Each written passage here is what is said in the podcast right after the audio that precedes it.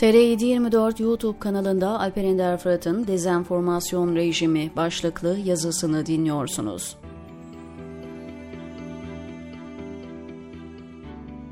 Ben size diyorum ki her şeyi sorun bana, üzerime gelin, suçum neymiş bana anlatın. Kendimi savunmak için avukat da istemiyorum. Neyi sormak istiyorsanız sorun. Hakan Şükür'ün YouTuber Oğuzhan Uğur'a verdiği cevap aslında 8 yıldır süre gelen bir ilizyonun da çanına ot tıkayan bir sözdü. Açık açık davet çıkartıyor, canlı yayına bağlanalım ve istediğiniz her şeyi sorun. Yanıma avukat da almadan benim suçumun ne olduğunu bana anlatın. Beni köşeye sıkıştırın. Varsa bildiğiniz açıklarımı yüzüme vurun. Hadi hodri meydan diyor.'' Buradan biz de sormuş olalım. Ya arkadaş birisi de söylesin Hakan Şükür'ün suçu nedir? Türkiye'nin gelmiş geçmiş en büyük futbolcusunun televizyonlarda adının anılmamasının, gol attığı maçların televizyonlarda yayınlanmamasının, futbol tarihimizde büyük boşluklar oluşması pahasına Türk futbolundan neredeyse adının çıkarılmasının sebebi nedir? Maç yorumlarında ismini neden anamıyorsunuz? Bu açık çağrıyı muhalefetin yardım ve yataklığıyla meclisinden daha yeni dezenformasyon yasası çıkartmış ülkenin bütün gazetecilerine yapıyor. Yüreği yeten tek bir gazeteci çıkıp onu canlı yayında köşeye sıkıştırabilir mi? AKP yandaşı ya da muhalifi görünen bütün gazetecilerden herhangi birisi bu çağrıya cevap verebilir mi? Veremezler. Niye veremeyeceklerini Oğuzhan Uğur'un bizzat kendisi anlatıyor. Diyor ki, babamla da uzun bir konuşma yaptım. Kendisine Hakan Şükür konuşma hakkı verip FETÖ'ye sempati kazandırma ihtimalini ve tek bir kişiyi bile kandırması riskini göze almamalıyım.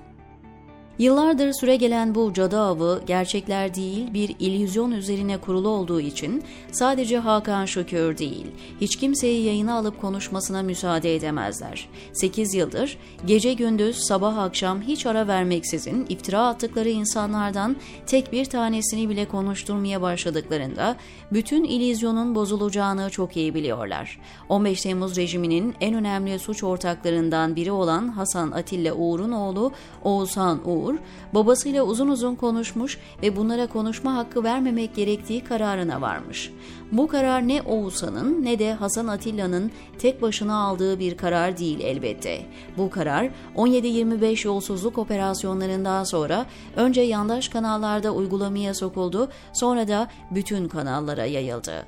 Bu süreç içerisinde sadece Zaman Gazetesi'nden Mehmet Kamış'ı yayına alan Ülke TV, 3 gazeteci tarafından çapraz sorguya almasına rağmen troller tarafından linç edildi. Aradan tam 8 yıl geçmiş olmasına rağmen Ülke TV yayın yönetmeni Hasan Öztürk, bu yayın yüzünden troller tarafından hala linç edilmeye devam ediyor. Hasan Öztürk'e söylenen FETÖ'nün tezlerinin duyulmasına sebep olduğunu eleştirisinin birebir aynısını Oğuzhan Uğur Hakan Şükür'e söylüyor. Kendisine konuşma hakkı verip FETÖ'ye sempati kazandırma ihtimali. Düşünün, 7 gün 24 saat birilerini itham ediyor, iftira atıyor, sürekli nefret söylemi altında tutuyorsunuz ama tek kelime konuşmalarına müsaade etmiyorsunuz. Türk Dil Kurumu dezenformasyonu bilgi çarpıtımı olarak açıklıyor. Wikipedia'da dezenformasyon kelimesini yanlış veya doğru olmamasına rağmen kasıtlı olarak yayılan bilgi yani bilgi çarpıtma olarak anlatıyor. Hatırlayacaksınız birkaç gün önce hükümet dezenformasyon yasası olarak da adlandırılan bir yasa çıkardı. Mecliste yapılan oylamada CHP'den 90 milletvekili oylamaya katıldı ve yasa 60 oy farkla çıktı. Yani dezenformasyon üzerine kurulu bu Ergenekon AKP rejimi yanlış ve kasıtlı bilgilerle bir kitleyi şeytanlaştırırken diğer yandan da bunu yasaklayan bir yasa çıkartıyor.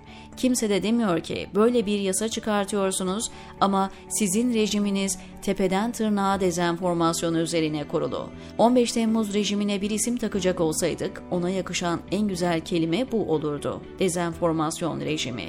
En son Hakan Şükür meselesi ve Oğuzhan Uğur'un kendini savunurken söylediği sözler bunu bir kere daha ispat etti, diyor Alper Ender Fırat TR724'teki köşesinde.